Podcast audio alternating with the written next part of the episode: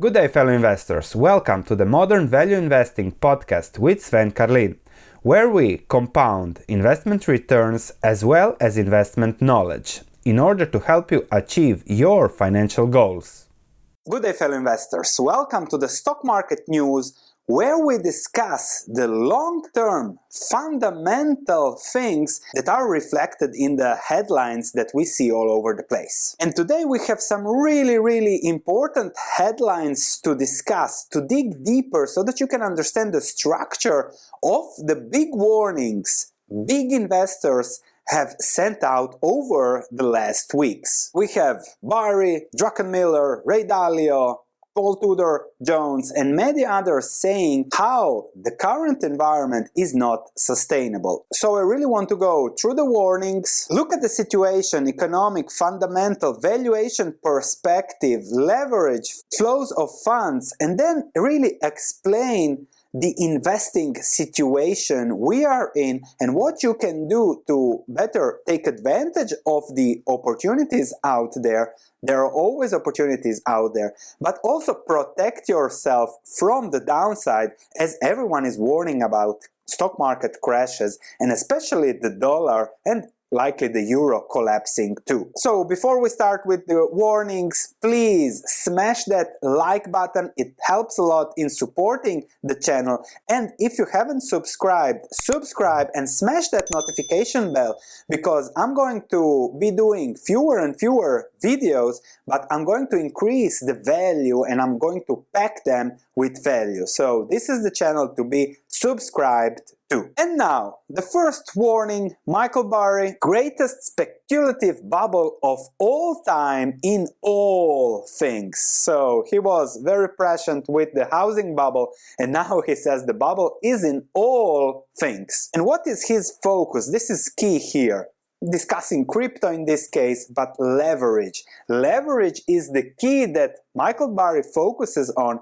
because when there is leverage on one side, it pumps all assets up. But when you have to unwind that, everything goes down and very fast and very, very big magnitude crash. And also big warning to retail investors, all hype speculation is doing is drawing in retail before the mother of all crashes because parabolas don't resolve sideways, so we have the upside and then the downside.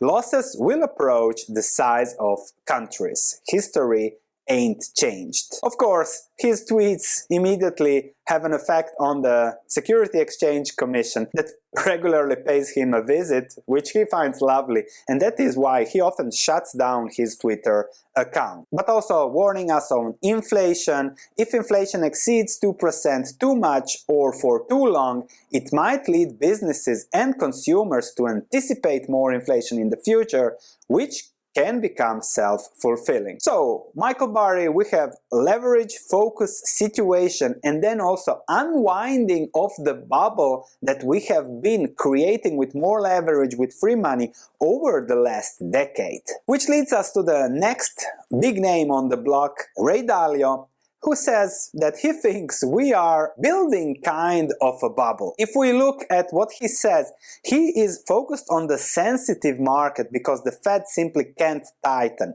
It's easy to say the Fed should tighten, and I think that they should, but I think you'll see a very sensitive market and a very sensitive economy because the duration of assets has gone very, very, very long. And the warning here is touching on low interest rates where everything is priced in for the very, very long time, low interest rate, current situation forever, which means that the Fed can't intervene, and we'll explain that a little bit more later, discussing the fundamentals with charts and everything. But that sensitivity is again a big warning. When the House of cards crashes, then it will be very, very ugly. It could be very, very ugly, but there are two options which we have to think about, more about that later. Ray Dalio adds sensitivity, which leads to the next step, going more into the government side of things with Druckenmiller and inflation high, the Fed must react.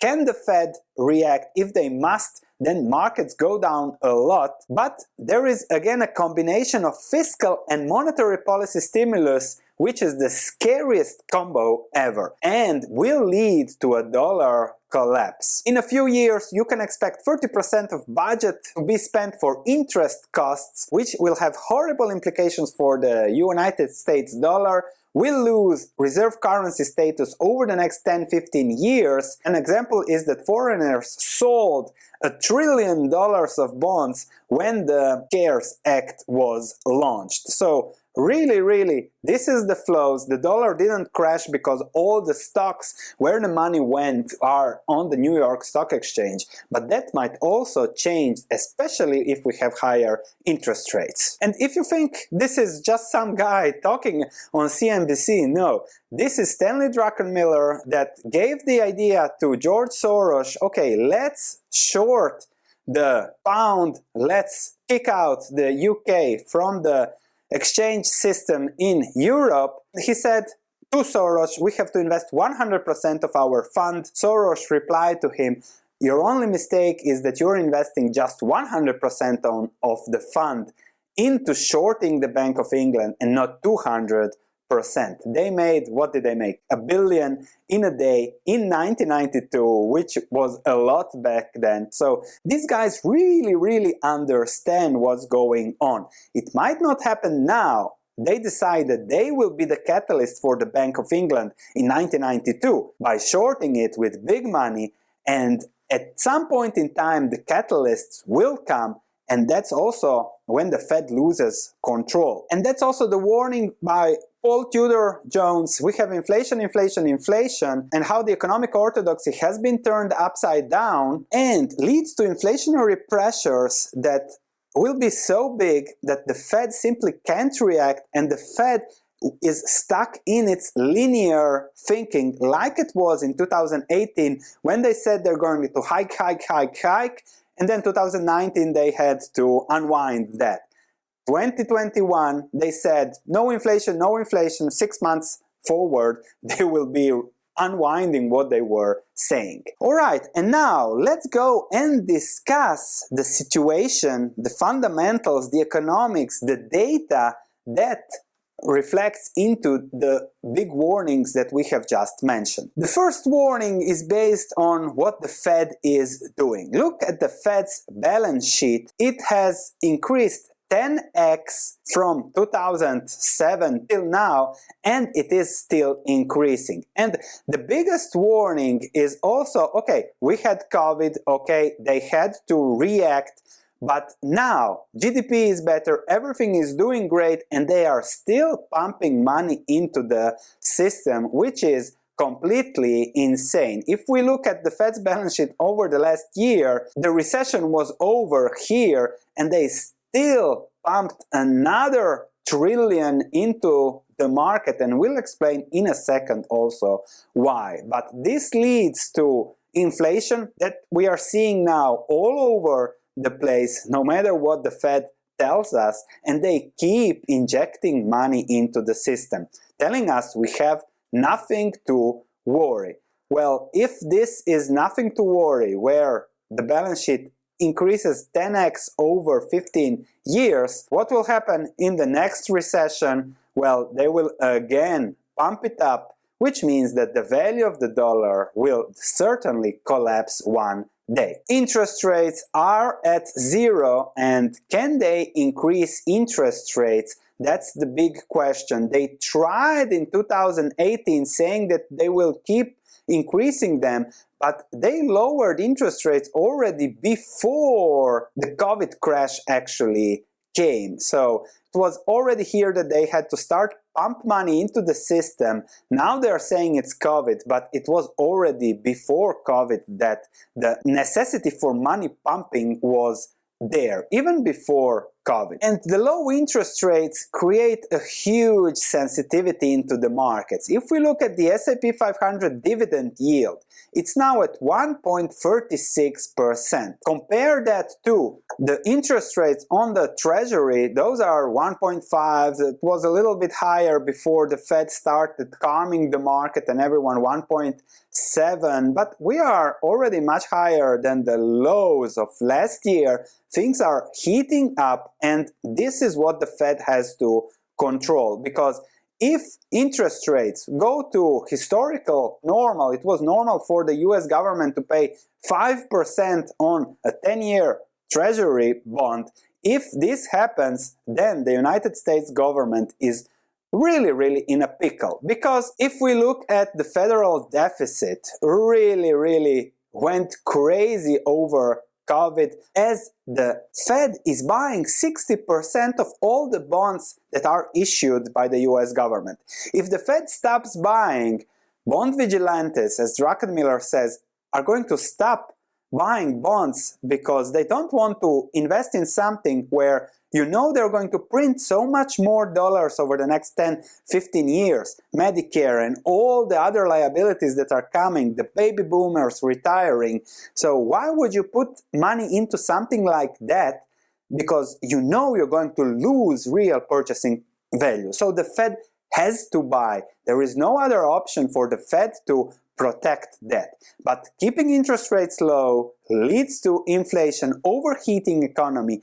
At one point, the Fed might have to stop, increase interest rates, interest costs for the government go up on the humongous debt. If we look at the federal debt, how it exploded, especially lately since COVID, 6 billion have been added in less than two years. So from total debt that just kept going up, even if in a good economy, from 20, what's this, 22 billion, and it's still going up, and projections are that it will go up insanely over the next decade, two decades. And projections don't include recessions. Projections are linear. If there is a recession in 2023, which can happen anytime, then imagine even bigger and bigger deficits. So how can this be solved? Only through inflation, because if you put a 5% interest rate on, let's say, 30 trillion of debt in a few years, 5% of that is 1.5 trillion per year just in interest costs. On the budget, that's 30%, even more which is unsustainable, which is impossible, which means nobody will want to give money to the US government. So that's a very, very tricky fundamental situation down the road. And of course, stocks, if you compare it, the current dividend yield with the treasury rate, you say, okay, stocks give me growth, businesses can protect me to inflation and everything. But if the, those interest rates become more attractive, if this 1.3 goes back to 3%, you have a 50% stock market crash and that's the sensitivity of the markets. With these zero interest rates, 1% comparing to 1.5, everything is extremely sensitive. When the big move comes on inflation, on interest rates, when the Fed has to react, 50%, 30, 50% drops should not be excluded. And that's what they call the mother of all crashes. And also when it comes to crashes, it also depends what you own. So 50% crashes are not unusual. Look at the S&P 500 after the dot-com bubble, after the financial crisis, and look at this run up, the parabolic side of it. And Michael Burry says that there is only one way for parables to unwind. Of course, some good businesses will do good, Amazon fairly priced, but there are others that are into this tech bubble 50 times sales, 20 times sales, price earnings ratio of 1000 with unlikely earnings power in the future that will easily crash 90%. And if you think it's impossible for something to crash 90%. Look at the crash of the Nasdaq in the past. 75%. It seems that today everyone has forgotten about this. And this is very, very important. This is the price to free cash flow ratio of Amazon over time. So the best investment out there over the last two decades. The price to free cash flow was always around 20, 30, 40. Price to free cash flow. And there are companies these days that trade at price to sales of 20, 30, 40. Amazon price to free cash flow of 20, 30, 40. So keep in mind the fundamentals with what you own. So we have explained Michael Burry, the sensitivity of the market and the potential for a crash, what can happen, and why it can happen from a Ray Dalio perspective. Now let's dig deeper into the government, Druckenmiller, Fed, inflation, because that's key to understand and understand that things are not linear. Everything looks great, great, great, great, great, but the fundamentals are eroding and then at one point traders are going to say it's over like Druckenmiller went against the Bank of England. So that's how it happens, and that's key to understand also when it comes to investing. We have a little bit earlier interest rate hikes by the Fed, just discussing, discussing, no doing just discussing, and that's very, very dangerous. They have said, okay, we'll slowly, slowly increase interest rates just to try to calm the market a little bit, especially the bond market, to prevent higher inflation. But Druckenmiller says that it is impossible to prevent it. Sooner or later, it will come. And if we look at Powell, he's completely dismissing inflation. He says that it's not a concern, will wind down soon, and they're not going to do nothing on inflation fears alone. However, if we look at what's going on, we see stronger and stronger inflation. So from below 2 we are now close to 4%. Try buying something and you'll see higher and higher inflation. And that's exactly the warning from Paul Tudor Jones. We have the Fed that is even making Lego animated videos saying how you don't have to worry about inflation, don't worry, don't worry. But Paul Tudor Jones is saying how this was also the linear thinking of the Fed in 2018. They said, no, we're going to raise rates, raise rates, raise rates, and then suddenly they had to completely change their thinking just a year later. And he says that we are now again in the same situation where they say there is no inflation, there is no inflation, there is no inflation, but that they will have to change their thinking very, very soon. Because this is again from Druckenmiller, because if we look at US nominal retail sales, there is the long-term trend of 3% growth that is stable, stable, stable. It took six years to get back to trend after the financial crisis, so the 3% growth trend. And now we have had this small interruption due to COVID, and the trend is now 15% above the 3% growth trend. And this is the ridiculous part. This is an overheating economy. The retail sales show really, okay, this is dangerous, but the Fed cannot react because of the debt and everything that we have seen there. And the Fed is buying 60% of the bond supply with 120 billion injections a month, which is something really, really crazy. And now, how to invest in this scenario? It is about what you own. So we don't know what will happen.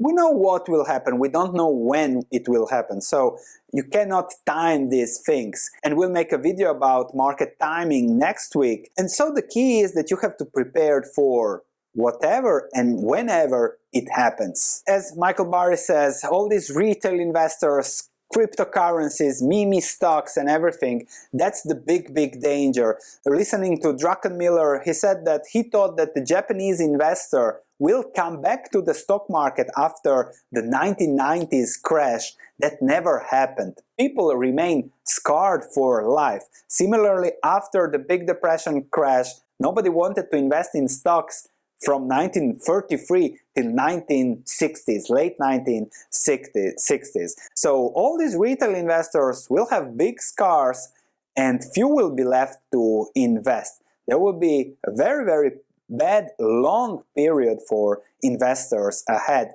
if you don't own the right things. If we go back to Jeremy Grantham, first the sensitive things crash. We see here Nasdaq crashing and only then the S&P 500 following. So Nasdaq crash, S&P 500 traded sideways and only then the fundamentals eroded also the S&P 500. But you first see the first indications of a crash are the SPACs and ARK have already given up 20, 25, 30% of the first momentum trade. We'll see whether they'll keep tanking or a little bit up and down, that's normal, but this is already an indication.